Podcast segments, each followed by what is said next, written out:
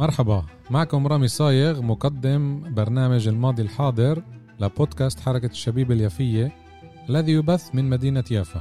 برنامج الماضي الحاضر سيشبك بين أحداث تاريخية وبين واقعنا الحالي الذي نعيشه بشكل خاص في البلاد وفي الوطن العربي بشكل عام. سأستضيف من خلال البرنامج شخصيات يافوية وفلسطينية للبحث في هذه الأحداث. مرحبا للمستمعين معكم رامي صايغ برنامجي الماضي الحاضر من بودكاست حركة الشبيب اليافية الذي يبث من مدينة يافا. مع اليوم بالحلقة الأستاذ خالد حمودة من قلنسوة مدير مؤسسة مشوار للرحلات ورح نحكي بحلقة اليوم عن الجولات بفلسطين التاريخية بشكل عام ما بين الماضي والحاضر ورح يكون لنا كتير مواضيع رح نتطرق عنها. أستاذ خالد حمودة من أقدر المرشدين بالوطن. تعرفنا عليه قبل بضعة سنوات من الجولات بالمدارس. وحبيت أستضيفه اليوم وتجاوب مع الطلب تبعي وبشكره كتير لهذه الدعوة لتلبية الدعوة. وبنرحب فيك أستاذ خالد. أهلا وسهلا فيك بيافا. أهلا وسهلا فيكم. وطبعا بسعدنا نكون في قلب فلسطين النابض. يافا القلب اللي كان يمدنا بالشعور بالوطن والوطنية وطبعا كان شريان الحياة للماضي تاعينا ونأمل طبعا إنه هذا الماضي يتحقق وعود كمان مرة إن شاء الله. إن شاء الله. مشان هيك برنامجنا هو الماضي بين الماضي والحاضر. بدنا نركز على الجولات بفلسطين التاريخية بكل بلادنا. انت أكيد معروف عند كتير مدارس بس بدنا تعرف عن نفسك للمستمعين اللي بيعرفوكاش إيه، خالد حمودي من قلنسوي. اذا إحنا يعني من خلال مسيرتي أنا إيه، كان لي جزء في التعليم في البداية الموضوع البيولوجيا. كمان إيه، دخلت كلية لأعداد المعلمين كلية ديفنسكي في منطقة تل أبيب. تعلمت الكيمياء بيولوجيا في البداية وكان المفروض أكون معلم. إلا إنه بعد سنة ما كانش عندي تجاوب كثير وجذبني أكثر موضوع الحقل والإرشاد. ففي البداية اشتغلت ثلاث سنوات كنت مركز الإرشاد في السفارة رمات جان للمجموعات العربية. وفي من ثم انتقلت لجمعية حماية الطبيعة القسم العربي. اشتغلت نحو 12 سنة هناك في إعداد المرشدين دورات معرفة البلاد من الشمال للجنوب كل معلمين المدارس اللي كانوا يحبوا يمروا في هاي الدورات وكمان إرشاد مدارس طلابية رحلات طلابية في جميع أنحاء البلاد. وكمان أقمنا على إعداد بعض الكتيبات والنشرات وبعض الكتب في مجال معرفة البلاد من كمان دليل النباتات وكتب اللي هي في موضوع البيئة اللي هي باللغة العربية على أساس تساعد قدر الإمكان لأنه ما كان عندنا أي مصادر أخرى. إيه، بعد هذا المشوار انتقلت لأكون أكثر حرية. أنا بحب أكون زي الطيور زي الفراش حر في أفكاري في الأشياء اللي أنا بفكر فيها وشو ممكن أعملها.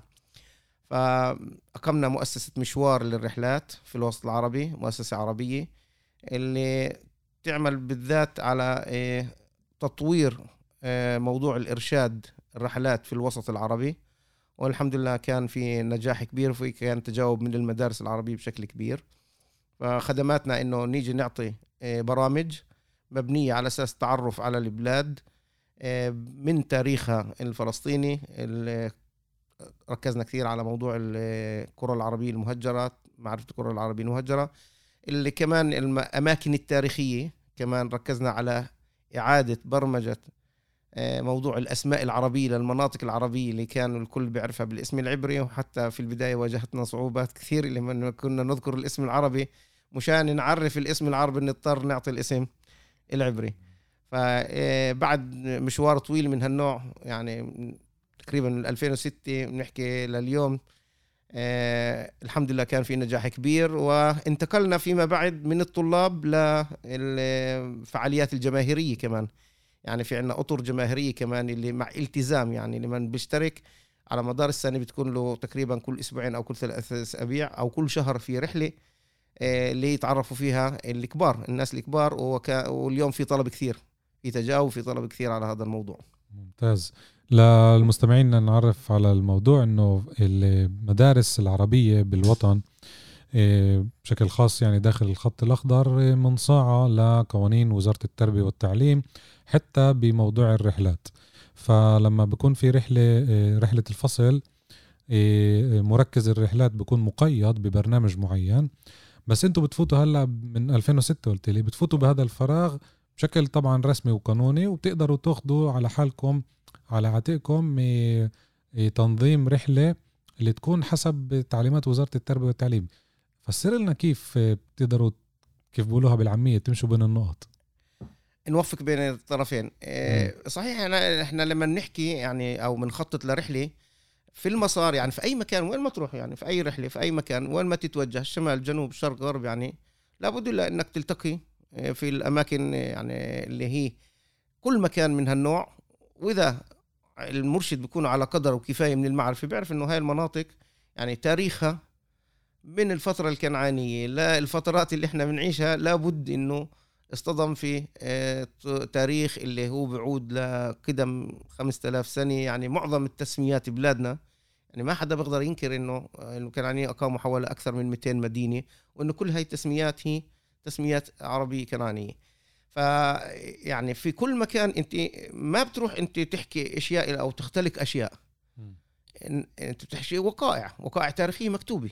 يعني ما انت يعني لما تيجي تذكر قرية معينة أو كذا وحدث معين هاي أشياء موثقة مكتوبة. يعني مش انت بتختلق أشياء جديدة أو يعني ما حدا بيجي يقول لك يعني ينكر وجود آه، جدول. أثر أثر معين اللي موجود واضح للعيان. ممكن يكون إنه له روايات عديدة. ممكن الطرف الآخر يجي يحكي لك رواية عن هذا الموضوع وأنت تقول الرواية اللي إلك.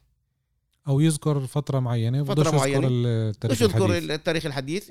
انت بالعكس أنت بتيجي من يعني لما تيجي مثلا يعني من ضمن الأشياء اللي إحنا اصطدمنا فيها مثلا على سبيل المثال كنا نحكي طول الوقت عن الفترة الرومانية الفترة الرومانية. لدرجة إنه الواحد بيتخيل إنه الفترة الرومانية معناه اللي كانوا عايشين هنا الرومان واللي حكموا الرومان بشكل عام. يعني بنيجي نحكي إنه مثلا بالفترة الرومانية وجدنا إنه في حاكم في بداية حاكم واحد اسمه هيرودوس. اكتشفنا إنه هذا هيرودوس مو عربي أبو آدم وأمه نبطية بنت ملك الأنباط العرب اسمه حرد أو الحارث أو كذا عدة صيغ. فلمن هو حكم؟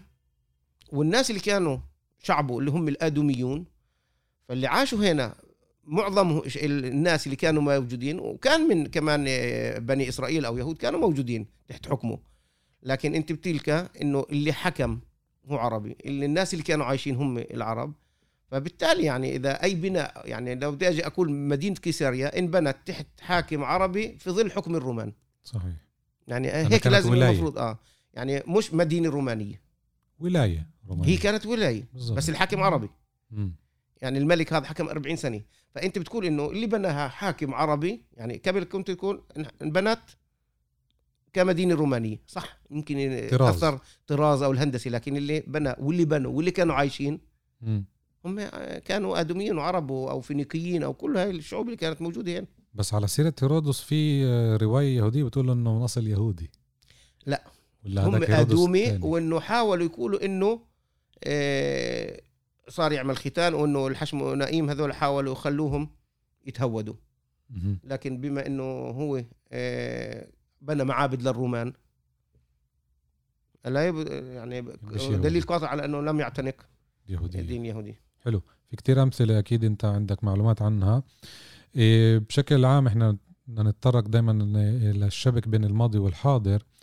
إيه أنواع الجولات هل هي بس بالطبيعة ولا بتشددوا كمان على معالم؟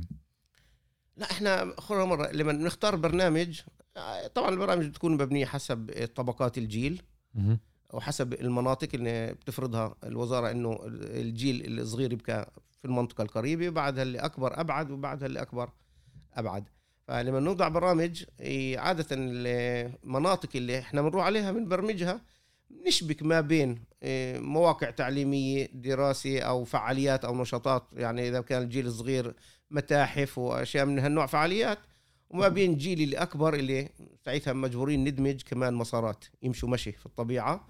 ومن خلال هاي المسارات كمان في مواقع أثرية مدن أثرية آه، اللي هي ضمن ما يسمى اليوم آه، حدائق الوطنية آه، معالم أثرية معالم طبيعة هاي موجودين دائما. يعني عادة الرحلة بتدمج ما بين هاي المعالم كلياتها على أساس إنه كمان يكون في مشي. المشي هو أساسي الرحلة.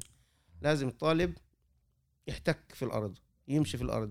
ومن خلال الجولات هاي إذا كانت في الطبيعة التعرف على طبيعة المنطقة صخورها نباتاتها حيواناتها وما إلى ذلك والربط ربط مع التراث. م. يعني إحنا هنا أوجدنا كمان إنه مش بتيجي تحكي عن آه، شجر نبتة النتش وبتمر مر الكرام. لا فيش شيء من هالنوع إنك يعني نتش. بدك تعدد استعمالاتها قبل 50 و100 سنة و200 و300 سنة. العرب الفلسطيني كيف شو كان يستعملها؟ فبتعد حوالي 10 استعمالات كان لها طيب هذول استعملوها نبتة النتش هاي مثل المكنسة مثل النار مثل سقف البيوت مصفالة بير الجمع آه، كانوا نشفوا على الدخان كانوا يحموا فيها النباتات الصغيرة لما يزرعوها. آه، كثير استعمالات من هالنوع. فصار عليها طلب. لما صار عليها طلب في ناس عائلات اللي بدأت تشتغل في هذا النبات ويبيعوه صار مصدر رزق.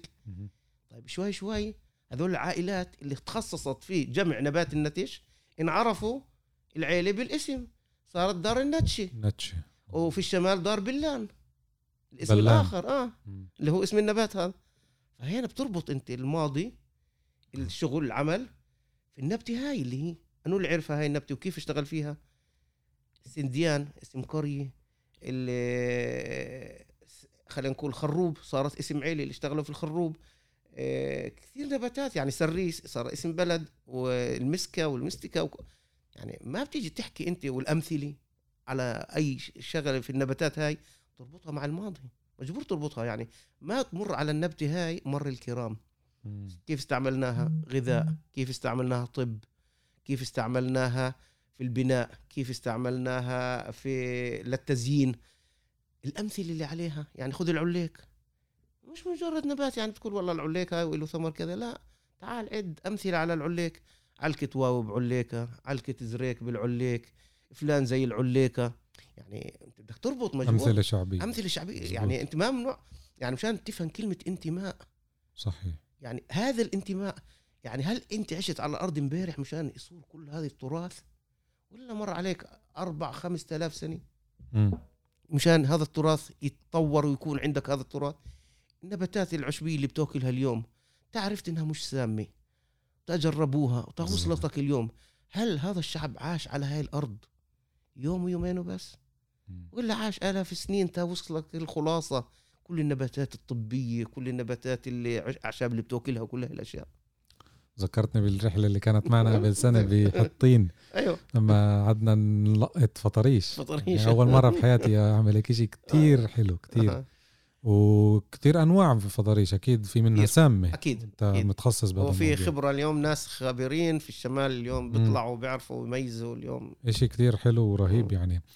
إيه على سيرة الجولات إيه وأنت هلأ حكيت على موضوع النباتات. أنا بدي أجيبك على موضوع الكرة الفلسطينية المهجرة. أي. أكيد بتصادفوا أكيد دائما أعطيني أمثلة مثلا. وين ما تروح. بحكي عن 531 قرية.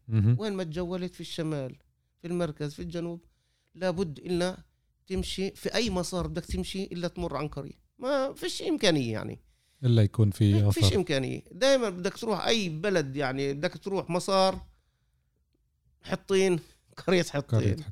إيه وين عندك؟ إيه بدك تمر على الشمال بدك تمر من الخالصة بدك تمر من الجاعونة بدك تمر من الإخصاص بدك تمر من أي بلد. بدك تروح وين؟ وين تروح؟ على الجنوب. كل قرى الجنوب يعني بتحكي عن طبعا عندنا فكرة دائما خطأ. هاي بنحاول نصححها وكأنه الكره المهجرة أكثر في الشمال. مم. لكن بالعكس هي الكره الأكثر قضاء غزة ملان يعني من المركز للجنوب هي معظم الكره المهجرة. تقريبا أغلب المسارات يعني فيش إنك تمر عن بلد عن منطقة بدون ما إنك تمر عن قرية عربية وتحكي عنها. هاي واضح يعني عندنا بالنسبة لنا وللمرشدين ومعظم المرشدين الحق يقال يعني فيش موقع بمروا عنه بدون ما يذكروا اسم الكرة العربية المهجرة. هاي زي الخبز للمرشدين. من الخبرة اللي قلت لي عنها أنتم من 2006 موجودين بالساحة تعال نقول مع المدارس العربية بداخل الخط الأخضر. كيف هدول المرشدين آه، بيكسبوا الخبرة هاي والمعلومات؟ صحيح بالنسبة للإعداد شوي في مشكلة إعداد المرشدين العرب لأنه آه، وزارة المعارف آه، أقرت يعني قضية الإعداد ضمن الوسط اليهودي.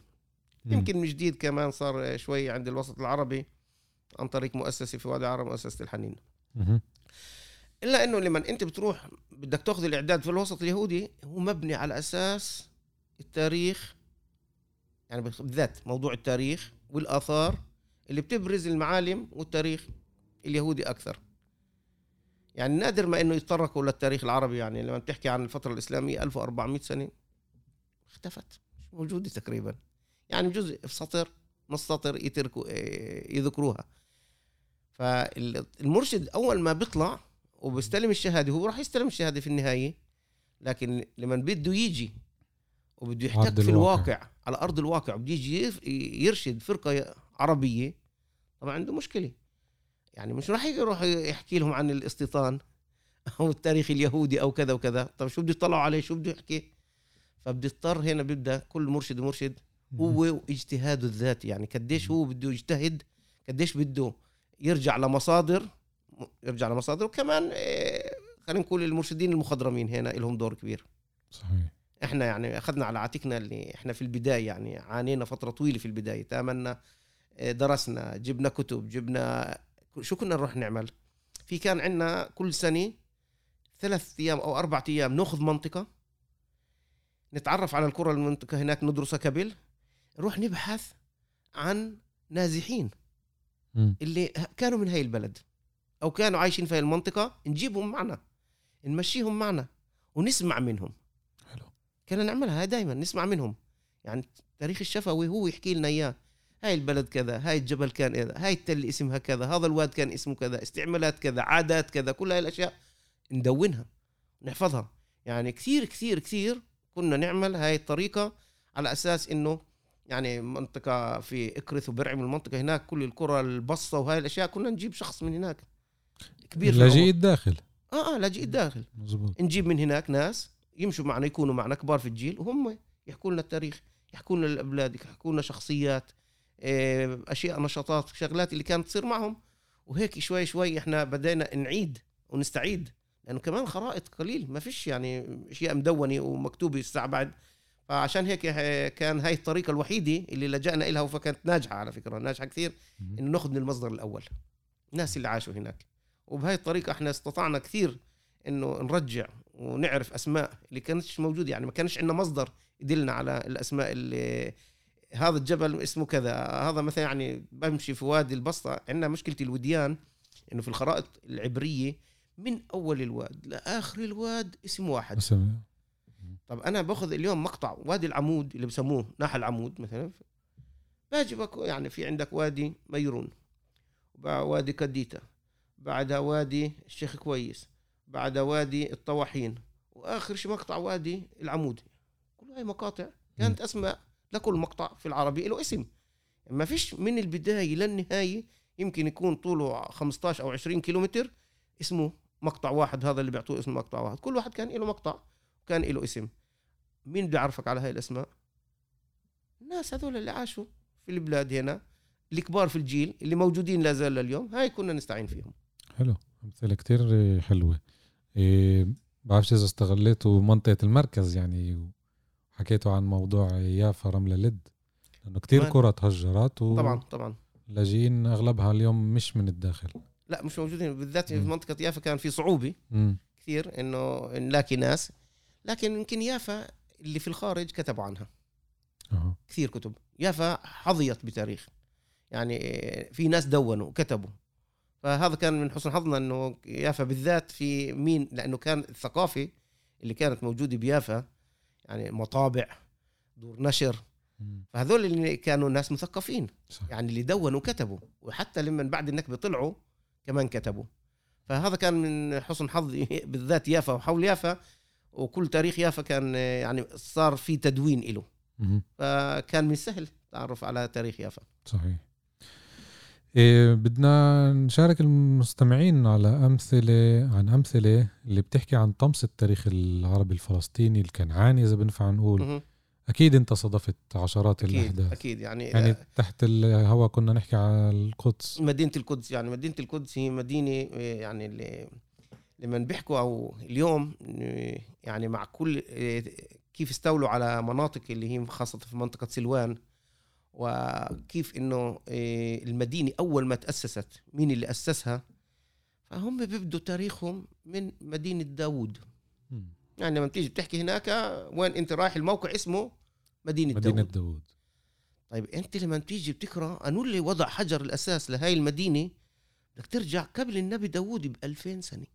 صحيح. يعني النبي داوود ألف قبل الميلاد تقريبا. بس هاي المدينة كان صار لها موجودة 2000 سنة قبل النبي داوود. هل يعقل تطمس أثر من هالنوع؟ صار له موجود 2000 سنة. مدينة يبوس وبعدها الملك سالم اللي سماها أور سالم. والنبي سليمان عليه السلام بعد حولها لاورشليم يعني قصة مدينة داود أنا صحيح ما قرأتش أي مصدر بذكرها غير هم بذكروا إنه اسمها مدينة داود هل بعرفش إذا بالنسبة لاسم هاي التسمية حتى مدينة داود إنه هل يعقل إنه داود يعني لمن اجى على أور سالم هو سماها أطلق عليها اسم نبي داود مدينته مدينة داود ما قريتهاش ولا في أي مصدر. تعظيم اسمه يمكن بس. يمكن. هل يعني كان من أسمائها مدينة داود الله أعلم. بعده يمكن بس كرمز. كرمز. بس إنه معروف هم عارفين إنه احتلوا آه القدس. حتى في المتحف يعني في قلعة القدس اللي هي سموها قلعة داوود. يعني لما ماخذين هناك الغرف وكل غرفة هي حقبة تاريخية يعني من الفترة الكنعانية لا أيامنا لليوم في العربي وفي العبري والإنجليزي مكتوب إشي لكن في العربي في نص آخر غريب من نوعه. يعني لا ينطبق على العقل. إنه مكتوب هناك أول ما تدخل يبوس عاصمة مملكة إسرائيل. كيف؟ ما؟ بعرف. في تناقض. مش بس تناقض يعني لمن بدت يبوس وين أنت؟ وين مملكة إسرائيل؟ ناحية صحيح. تاريخية. صحيح. فكيف بنكتب إشي من هالنوع باللغة العربية؟ طبعا إيه، في كمان موضوع علم الآثار مم. تزوير الآثار هناك ويعني الصراع الكبير حول علم الآثار مع أنه بدي أكون منصف أنه وتستغرب يعني هاي مفاجأة 70% من علماء الآثار الإسرائيليين بنفوا العلاقة ما بين التوراة الم- ال- المعلومات اللي موجودة هناك وما بين علم الآثار شو وجد علم الآثار وعلى رأسهم يتسحك هيرتسوغ في جامعة حيفا اللي كتب مقالي بعد آه، سنوات. 50 سنة أو أكثر من 50 سنة من الحفريات لم نجد أي صلة بين ما كشفنا عنه الآثار كشفنا عنها وبين ما هو مكتوب في التوراة. هذا علم الآثار الإسرائيلي. وفي مئير بن دوف في علماء اللي فعلا يعني اللي خلينا نقول ال- ال- الإنصاف اللي عندهم فعلا كانوا يحكوا أشياء وعشان هيك كمان كانوا منبوذين. يعني هاي المقالة اللي يتحك هيرتوغ كتبها يعني بكت لازم في ال 1991 تبث أو تصدر. يمكن أخفوها سنوات. سنوات. لأنه طلعت هاي المقالة. ففي تناقض كبير هسا. في كمان بالنسبة للقراءات اللي ما يسمى الخط العبري.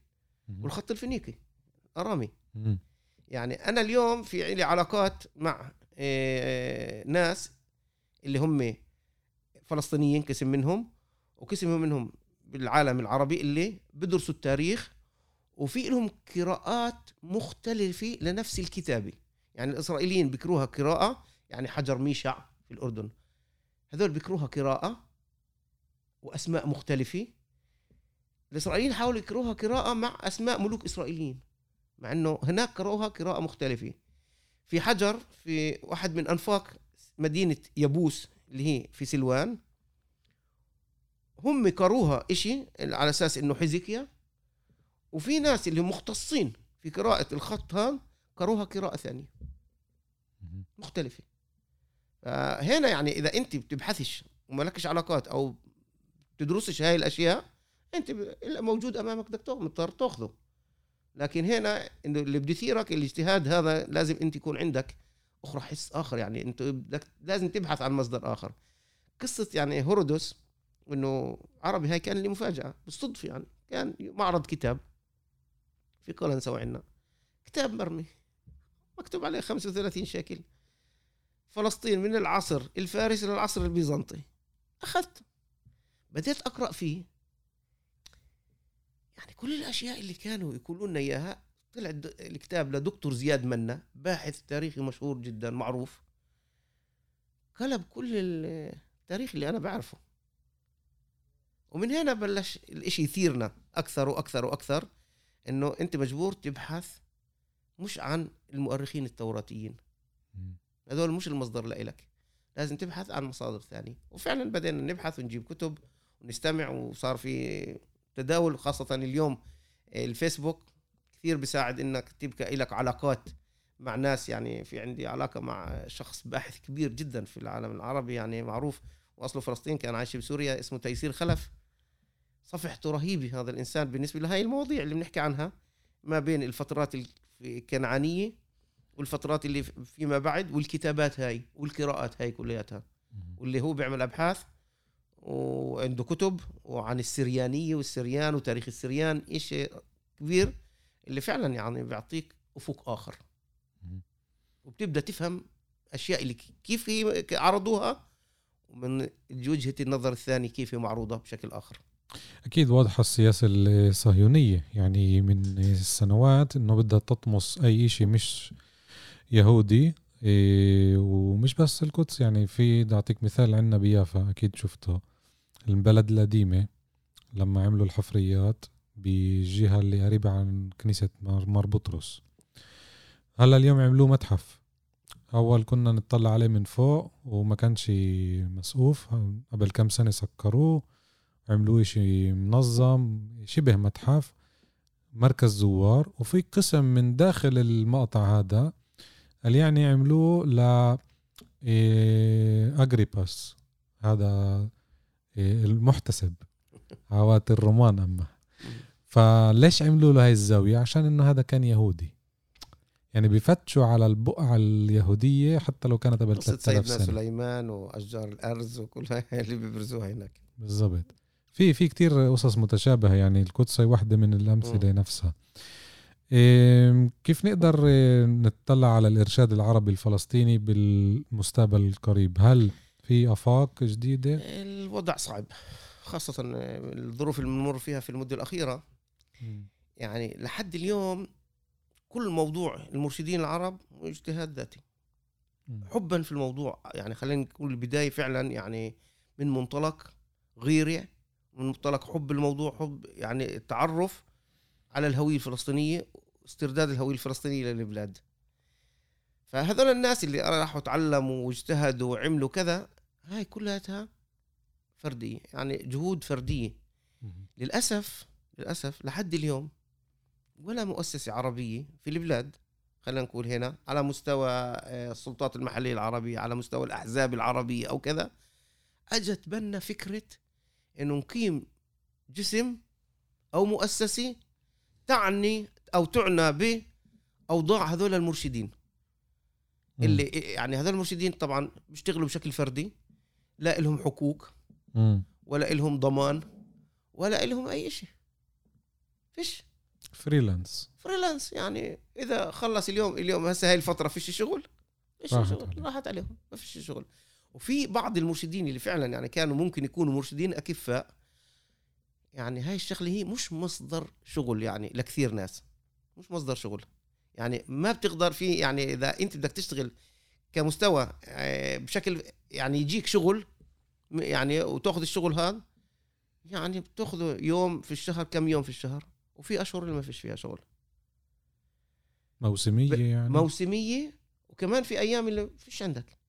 هسه بالمقابل بالمقابل وسط اليهودي روح شوف كم مؤسسة وقديش بيصرفوا على هاي المؤسسة وقديش بيدعموا هاي المؤسسات وشو الهدف من وجود هذول المرشدين. ولهم قوانين صارمة شو يحكوا هذول المرشدين؟ آه. عن إيش يعبروا هذول المرشدين؟ وشو لازم يركزوا على أي مواضيع هذول المرشدين؟ والدعم اللي بيجيهم لهي المؤسسات. قديش بيشتغلوا عليها الجمعيات والمؤسسات وقديش حركات شبيبة اللي هي مبنية على مرشدين لهي المؤسسات. إذا حتى في الصيف اللي إحنا فيش لنا أيام تقريبا شغل هم معظم شغلهم مع حركات الشبيبة هاي. وبالعكس كل سنة في أعداد كبيرة لإعداد مرشدين. إعداد مرشدين اللي هم طبعا هاي إعداد المرشدين على أساس يكونوا هاي المواضيع كلياتها. عشان هيك يعني بالمقابل الوسط العربي لم يحظى بأي دعم ولا بأي مؤسسة ولا مين حتى يسأل عنها. برجع ليش كمان للميزانيات أنت ذكرت الصهاينة من من عشرات السنين هم أصلا قبل ما يجوا على فلسطين كانوا يفكروا بدعم كل مشروع يساعدهم. فكان لهم ميزانيات كافية لبناء مشروع كبير. فاحنا بنحكي هنا على جولات يعني جزء من المشروع الكبير. مش بس هيك يعني للمدارس يعني في قوانين الخاصة برنامج. خلينا نقول برامي برن... مش بس برنامج يعني خلينا نقول في نمط يعني المرشد بعدوه حسب نمط معينة. زي منهاج كان منهاج, منهاج أنت لازم تمشي بهذا المنهاج ولازم تحكي هذا المنهاج. مزبوط أساس هذا الموضوع هناك. يعني جمعية حمايه الطبيعة أو خلينا نقول إذا بدي أجي على وزارة المعارف موضوع الرحلات وشو الأهداف من موضوع الرحلات واضح يعني هناك مم. في عنوان كبير صحيح. كذا كذا كذا اللي تحته بتنبنى كل الرحلات مم. حب الوضع البلاد نقطة آه. معرفة البلاد وحب البلاد والوطن والوطنية هاي مم. هدف الإرشاد الأول بعد أنه عرفك عن نباتات وحيوانات وتاريخ وآثار وكذا وكذا وكذا هذا بيجي تحت هذا الإطار. الانتماء. الانتماء. أهم شيء. بيجي تحت هذا الإطار. قصة التاريخ ومش تاريخ يمكن قبل تيجي تواجه الشباب هذولا اللي الساعة بعد ما درسوا التاريخ الجديد اللي هو كت- كتب من جديد. مم. الجيل اللي نشأ جديد على هذا التاريخ اللي انكتب هل يعقل أنت تيجي اليوم توقف قباله تقدر تكبر قباله وتقنعه إنه هذا هو مش التاريخ؟ تقدر تقنعه؟ أنت اليوم إذا أنا على صفحات التواصل الاجتماعي مرات على صفحات عبرية بيبقوا كاتبين أشياء في هذا الإطار. كانت مرات أعمل رد بسيط. 90% يقولوا لي عني أنا أنت ارجع وين بلادك؟ أنا أرجع وين بلادي. أنا لازم أرحل وأرجع أدور وين بكني بلادي يعني. هاي مش بلادي. أنا جيت من خارج البلاد. مش هو اللي اجى من خارج البلاد. هذا المحو اللي حكينا آه. عنه. أيوه. وغسيل الدماغ اللي بيصير. الأدمغة من عندهم. هذا لا هم ما بيسموه غسيل دماغ. هم لا إحنا بس بناء الهوية الجديدة هاي الوطنية. هو ببنيها وبأسس لها. هو بيعطيه جديد الطالب جديد هذا اللي بدرس التاريخ إنه هذا هو التاريخ. مم. هذا هو التاريخ. انت اليوم لما يدرس هذا التاريخ زي حليب اللي رضع تاني. زي حليب اللي رضعه ما بيعرفش أي شيء ثاني مزبوط فروح ناقشه. بتقدر تناقشه؟ لا. بقول لك هاي طلع هاي الكتب موجودة عندي. انتهى. صحيح. هذا أسلوب اللي يستعملوه صار لهم سنوات يعني بصراحة. أنا مرة لما كنا جولة بالبرلمان بتطلع بالقاعة وين ما الدخول أولاد إيه، صف أول. أول تاني يعني كتير كتير صغار. فهذا جزء من اللي حكيته أنت كيف بيربوا عندهم الشعور هذا بالانتماء من جيل اللي حتى يمكن بيستوعبش إيش يعني دولة إيش يعني سياسة. لساته طفل الولد يعني طفل ست سبع سنين. آه بس الهدف عنده خلق الانتماء. إنه هاي الكلمات تعلق براسه أول شيء. آه. مجرد إنها علقت براسه في المستقبل لما واحد بيحكي له كذا تنكش براسه بتضوي. تعمل عنده فلاش يقول آه والله أحكوا لي إياها مرة كذا وكذا وكذا اليوم أنا بستوعبها بفهمها. لكن هم غرسوها بذري مشان بعدها تنمو وتكبر في دماغه. بهاي الطريقة بيشتغلوا على هذا المبدأ. طبعا هو من ناحيته بيجي يقول لك أنا أحكي آه طبعا. لكن بنقصنا إحنا هنا يعني مستقبل الإرشاد تاعينا. مستقبل تاعينا. أها. لوين؟ يعني إحنا كل سنة في الموسم بالذات إنه نقص كبير في المرشدين. ليه؟ لأنه كثير مرشدين بيقول لك إنه مش مصدر رزق. يعني مزبوط حب البلاد وحب الوطن كذا في الآخر في النهاية النهاية مش مستقر مش شغلة بده مستقرة. مصدر رزق. في عنده عائلة في عنده بيت بده يصرف عليهم. مظبوط. فعشان هيك موضوع ما راح يط... أنا توقعاتي للأسف مقلقة للمستقبل.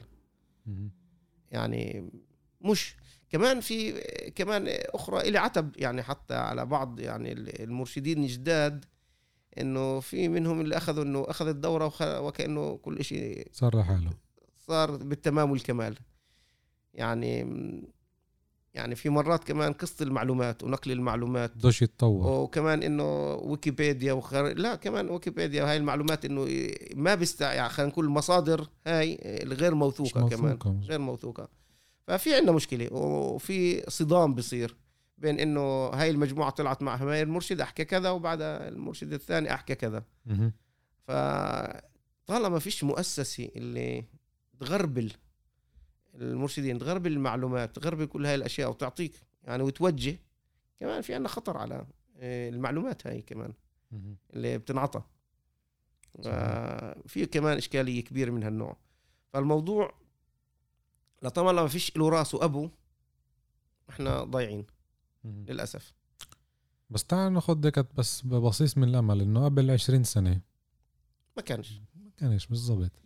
أنا اليوم أنا في البداية قلت لك إنه الوضع منيح يعني شو منيح؟ يعني الجهود الذاتية هاي. م. والحمد لله أنا بقولش يعني إنه الوضع سيء لا. أنا بالعكس أفتخر في إنه في عندنا مجموعة اليوم والحمد لله مجموعة يعني قيمة من المرشدين. آه، بس بتظلها كلها جهود ذاتية. وهاي ممكن تكون يعني خاصة تيجي علينا فترة مثل الفترة اللي إحنا حاليا بنعيشها الكورونا إنه يعني يروح يبحث عن مصدر رزق ثاني. لأنه فيش بتحكي من شهر اثنين لليوم تقريبا ثمان أشهر أو تسع أشهر. صحيح. ما كانش في عمل تقريبا. طب هذا كيف بده يعيش؟ يعني مضطر يدور. لو في يعني اليوم مشان يشغلوا المرشدين السياحيين في الوسط اليهودي شو راحوا عملوا؟ عن طريق سلطة المحميات الطبيعية راحوا أوجدوا لهم شغل هناك ودعوا الناس تيجي تأخذ مسارات ببلاش. يعني تعالوا أنتوا وصاروا يطلعوا المرشدين هناك عندهم وبيعطوهم معاش. معاش ثابت معاش. صاروا يطلعوهم المرشدين سياحيين كلهم هذول مشان إنه ما يخسروهمش يعني أو بدون مش يدفعوا لهم آه، مقابل الضمان الاجتماعي كذا إنه تعالوا إحنا مشان آه، كمان إنه ما ينسوش كمان ما ينسوش لأنه بعد فترة أنت بدك تجدد المعلومات يعني هاي. الممارسة ممارسة. الممارسة لها أهمية كبيرة. فهنا للأسف يعني عندنا ما فيش هذا الإشي. آه، عند الوسط اليهودي اوجدوا لهم هذا الأطر. أغلب المرشدين السياحيين اليوم بيشتغلوا في هاي المؤسسة إلها دعم لهذا الموضوع بيجيها دعم كبير. والعائ... بنفس الوقت كمان العائلات هذول الناس اللي بيجوا بياخذوا إرشاد ببلاش وبيجوا بيستفيدوا. فكرة يعني بينفع تتطبق بس زي ما قلت بالبداية إنه بدها ميزانيات إنه طبعا. المجتمع العربي دائما دائما عنده عجز بس من ناحية تانية هو جبار من ناحية شخصية. يعني كل كل ما حكيته أنت هو عبارة عن مجهود شخصي لكل واحد أنت أصدقائك زملائك. إيه وزي ما قلت قبل شوية بال20 سنة ما كانش هذا الإشي موجود يعني. صحيح. 2006 بدينا. ومش كل مرة بنقدر يعني آه، نمشي حسب أحلامنا بنحاول نطبق أحلامنا. إحنا بنحاول وفي جهود يعني حاولت بعض المؤسسات إنه توجد إطار لكن أخرى مرة يعني الدعم له دوره الدعم له دور. يعني خلينا نقول مؤسسة الثقافه الناصري. جمعية الثقافة العربية بحيفا هلا. هي بحيفا انتقلت وكانت في الناصري. مرة مم. حاولوا يعملوا شيء من هالنوع. دورة. ما ما نجح شيء بدها استمرارية؟ الحركة الإسلامية مرة بدأت في هذا المشروع إعداد مرشدين وكذا وكذا في الآخر كمان ما, ما استمر. ما استمر ما نجح. لحد اليوم للأسف هذا الموضوع بدون عالق. وبدون أبو. وطالما إنه بدون رأس بدون أبو مستقبله شوي مجهول بكون عندي. في تخوف يعني في النهاية. الموضوع أكيد مش سهل. إيه آخر سؤال لبرنامجنا اليوم إيه ذكرت أنت فترة الكورونا كيف بتواجهوا الإشي؟ كيف تعملوا جولات؟ إيه صحيح فترة الكورونا طبعا المدارس في الشيء حاولوا يعملوا حلول إلا إنها للأسف ما نجحت. عندي في المؤسسة في مشوار آه، خلينا نقول آه، ابتدعنا فكرة اللي هي إنه نعمل رحلات افتراضية. كيف ما بيعملوا تعليم افتراضي عبر الزوم قلنا نعمل رحلات افتراضية. إيه انطلب منا في مدرسة معينة جربناها بنينا برنامج لأماكن يعني زي رحلة بالضبط برنامج رحلة عادية إلا إنه بدل ما تكون يعني على أرض الواقع إنه الطالب بيشوف الأماكن عن طريق فيديوهات عن طريق صور عن طريق وسائل إيضاح وعن طريق فعاليات ومسابقات. حلو. فبنينا برنامج تقريبا ثلاث ساعات. ثلاث ساعات يعني ومش مفهوم ضمنا إنه الطالب يقعد ثلاث ساعات مع استراحة مع استراحة في الوسط في استراحة ربع ساعة وثلث ساعة. مرات ولكن الموضوع مبني بشكل شيق. وجذاب. اللي يعني إحنا ما في البداية يعني ما كانش عندنا توقعات كثيرة إلا إنه بعد ما عملنا مع فعل. المدرسة الأولى مدرسة المجد في الطيبة الإعدادية فعلا هي بدينا أول مدرسة بدأت في هذا المشروع وكان في نجاح والطلاب نفسهم يعني كان ردود فعل آه، غريب يعني إحنا ما توقعناهاش. قديش انبسطوا قديش كيفوا قديش قارنوا ما بين الرحله العادية والرحله الافتراضية إنه هنا المعلومات استوعبوها أكثر مما لو كانوا في رحلة عادية. ركزوا. ركزوا وعرفوا وقالوا ممكن هاي الرحلة تكون لما نروح على رحلة على أرض الواقع نتشوق ان نشوف إن نتشوق نشوف هاي المحلات وانه صرنا عارفين معلومات عنها. راح يكون إشي كثير. فبنينا حوالي ست برامج. للابتدائي للإعدادي للثانوي. وشوي شوي بدأ الخبر ينتشر. وفعلا المدارس كثير يعني من طمرة من سخنين من صندلة من المشهد من عرعرة من باكا الغربية بير السكة جلجولي كفر قاسم راها طلقية كل هاي المدارس جاوبت. تجاوبت وطلبت. وإسا في هاي الفترة بالذات قبل العطلة يعني في أخرى مدارس اللي هن استنى تلاقي كان إحنا بنقدر نعمل كل ثلاث ساعات زوم اثنين صرنا نعمل أربعة في اليوم بدل ما كنا نعمل واحد. ممتاز. بعد اثنين بعد ثلاث صرنا نعمل أربعة في اليوم. يعني لا الساعة 12 وبعد الساعة 12 نعمل أخرى ثلاث ساعات. أو في آه، كمان مراكز الموهوبين اللي في طمرة وش بلين شفا عمر باكا الغربية كفر قرع مراكز الموهوبين عملوا رحلات يعني اللي بعد الظهر كمان. وفعلا كان تجاوب وكان في آه، ردود فعل وأصداء كبيره جدا يعني اللي إحنا أنا شخصيا شاعر يعني في إنه أعطينا دور اللي كان مفقود يعني في موضوع الصلة ما بين ال- الصف والرحلة وأرض الواقع. يعني إنه قدر يعمل رحلة حتى عن طريق الزوم. صحيح. وما تعبتوش. وما تعبناهوش. ما مشيش و... ولا و... لا وكمان تجاوب إنه يعني يجي يقول لك طالب اليوم يعني بالذات الصبح اليوم كان عندنا رحلة زوم. الثلاث ساعات بكل أستاذ معقول خلصنا؟ أنا فكرت ان خمس دقائق. يعني ردود فعل من الطلاب أنا بسمع من الطلاب يعني عادة يعني دائما آخر كل لقاء بنقيم. كيف كان؟ آه ردود فعل إيجابية رهيبة من الطلاب ويجي يقول لك الطالب يعني أنا استفدت كذا وكذا وكذا وكذا وكذا وكذا. يقعد يعدد لك يعني المعلومات حلو. وإنه كان مركز وكان متجاوب وكمان بنعمل مسابقات عن طريق كهوت يعني مم. في الاستراحة الأولى في الاستراحة الثانية آه، حلو. في المعلومات اللي أعطيناها. وكمان آه، في عندنا مسابقة حوالي 140 عن أسماء القرى في البلاد يعني رموز وصور وكذا إنه يتعرفوا على أسماء القرى آه، إن كانت مهجرة أو قرى موجودة كمان هاي أخرى فعاليات اللي الطلاب كثير كثير تجاوبوا معها والحمد لله نجاح كبير وحتى ولو عددهم كان قليل يعني لا. كثير في المج... كل مجموعة كل, زوم. كل رحلة. آه، بكى المتوسط العدد ما بين 80 90 100 120 طالب. ممتاز. يكون. هذا إشي عرض الواقع تقدروش تعملوه لازم تعملوه افواج أكيد رح أفواج ما هنا بتحكي عن يعني معدل بالمعدل كان أقل شيء 90 يعني 90 وفي أنا متذكر مجموعة حوالي 160 على. الزوم الطلاب كلهم يعني كانوا موجودين وحاضرين والمعلمين معهم. وطبعا نشكر من هنا نشكر نشكر كل مركزي الرحلات اللي تجاوبوا والمدراء اللي كانوا على قدر من المسؤولية واشتغلوا وعملوا آه، نشرة لكل رحلة وبعثوها للأهل وكيف الأهل كمان تجاوبوا وإنه حضروا وكأنهم رحلة. وفي بعض مدارس اللي كانوا لابسين لباس المدرسة بتاع الرحلة ومعهم طاقية ومي حاطين وبالاستراحة مع أكل. يعني لما نستريح حاطط له زوادي كمان. حلو حلو. لا مبشر. خير لأنه بنقدرش نعرف إمتى تخلص هاي الفترة بالضبط يعني ما ففي في بصيص آه، نور آه. تعال نقول حلو لا كان كثير. كثير قيم الموضوع كيف بيقدروا يتابعوك في المستمعين؟ عندنا صفحة آه، طبعا صفحة مشوار للرحلات خالد حمودي. على آه، الفيسبوك؟ أو على الفيسبوك خالد حمودي مشوار للرحلات في الإنجليزي خالد حمودي مشوار للرحلات في العربي وصفحة فريال حمودي هي مديرة المكتب. آه، إذا في الإنجليزي في ريال حمودي بيقدر عن طريقها يعمل تواصل وراح يشوف كمان هناك كل الرحلات اللي إحنا بنعرضها والمقاطع الفيديو كل هاي الأشياء وردود الفعل كمان بيقدر يتابعها ويقتنع إنه فعلا كان إشي كثير على مستوى. حلو. أستاذ خالد آخر آه، جملة لك إذا بتحب تقول للمستمعين آه، عبر البودكاست تبع حركة الشباب اليافية. أنا عندي دائما مقولة اللي اكتسبتها من الإمام الشافعي رحمة الله عليه يعني كان عبقري. اللي هذا الإمام يمكن كل موضوع فلسفة الرحلات لخصها بأربع أبيات شعرية. على أساس يشجع الناس تطلع تتعرف تشوف يعني. وهذا حتى يعني يقال إنه كمان صدقه يعني سجل لك حسنات على إنك تتعرف وتشوف. فبقول تغرب عن الأوطان في طلب العلا. ففي الأسفار خمس فوائد تفرج هم واكتساب معيشة علم وآداب وصحبة ماجد.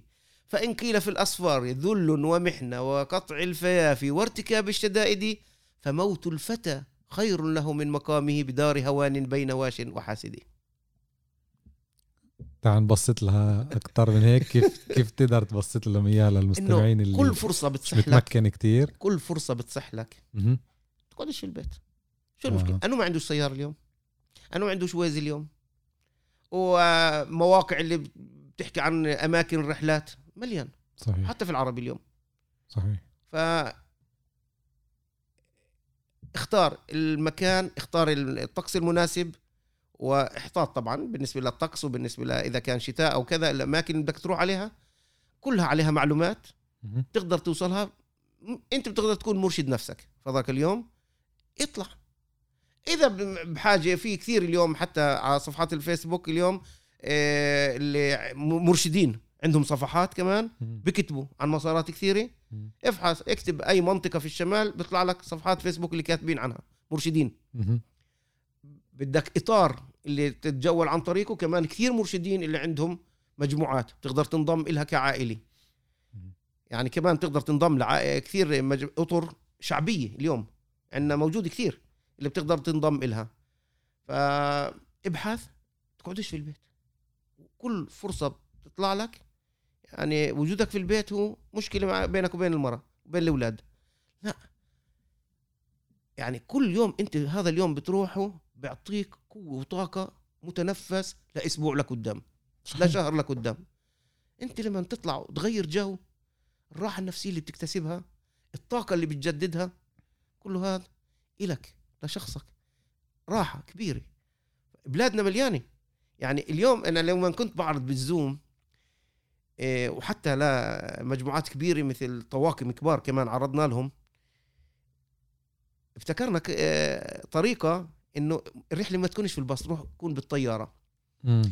لأنه كثير عرضنا من السماء. المناطق آه المناطق اللي بنزورها عن طريق آه صور من السماء من الجو. أكو يستغربوا معقول هاي المناظر في بلادنا؟ مم. طبعا في بلادنا. صحيح. كل هاي المناظر موجودة في بلادنا. واليوم متاح تصور متاح اليوم تصور في الجو تروح وتعرضها وتشوفها. فكل فرصة بتصح لك وبلادنا. وين ما رحت؟ على الشمال على الجنوب. على الجنوب مزبوط. كله اليوم مدون كان بالعربي أو بالعبري. م. وتخافش مش رح تضيع. لا. طبعا مع أخذ الحيطة والحذر. يعني الأماكن اللي بدك تروح تزورها مسموحة. مش خطرة. مش خطرة. ما تعرضش نفسك لخطر. الجو الطقس كل هاي الأمور. الأماكن في أماكن طبعا لها دخولية أماكن فيش عليها دخولية. كل هاي الأشياء اليوم مدونة موجودة سهلة جدا. مجرد تكتب في جوجل اسم المحل اللي بدك تروح عليه شوف شو بيطلع لك. فشويه تحضيرات زوادي. وخلي الزوادي سندويشات مش أزيد. مش حاجة. قصة المشاوي. إذا طبعا إحنا بنحب المشاوي مش غلط. أما اعتمد على سندويشات أشياء بسيطة وصدقني بتروح وبتكيف. يعني هاي يافا في مركز البلاد. وين ما رحت؟ على الشمال على الجنوب. يعني أنا كنت قبل فترة في منطقة عمواس ولا ترون. جنن جنة على الأرض هناك. يعني المناطق هاي تتجول في كل الموقع وكلها عليها طرق ومتنزهات ومقاعد وكذا فهي الفترة الينابيع وكل الأشياء الموجودة هناك. صحيح يعني مش بعيدة عنك. مش ناقصة. مش شكرا كثير أستاذ خالد حمودة من قلنسوة مدير مؤسسة مشوار للرحلات. إيه، كان معكم رامي صايغ برنامج الماضي الحاضر. تقدروا تتابعونا عبر وسائل التواصل الاجتماعي بالفيسبوك صفحة إيه، بودكاست حركة الشبيبة والإنستغرام بودبين وسبوتيفاي. دايما تقدروا تتابعونا. إلى اللقاء بحلقات قادمة. شكرا لاستماعكم.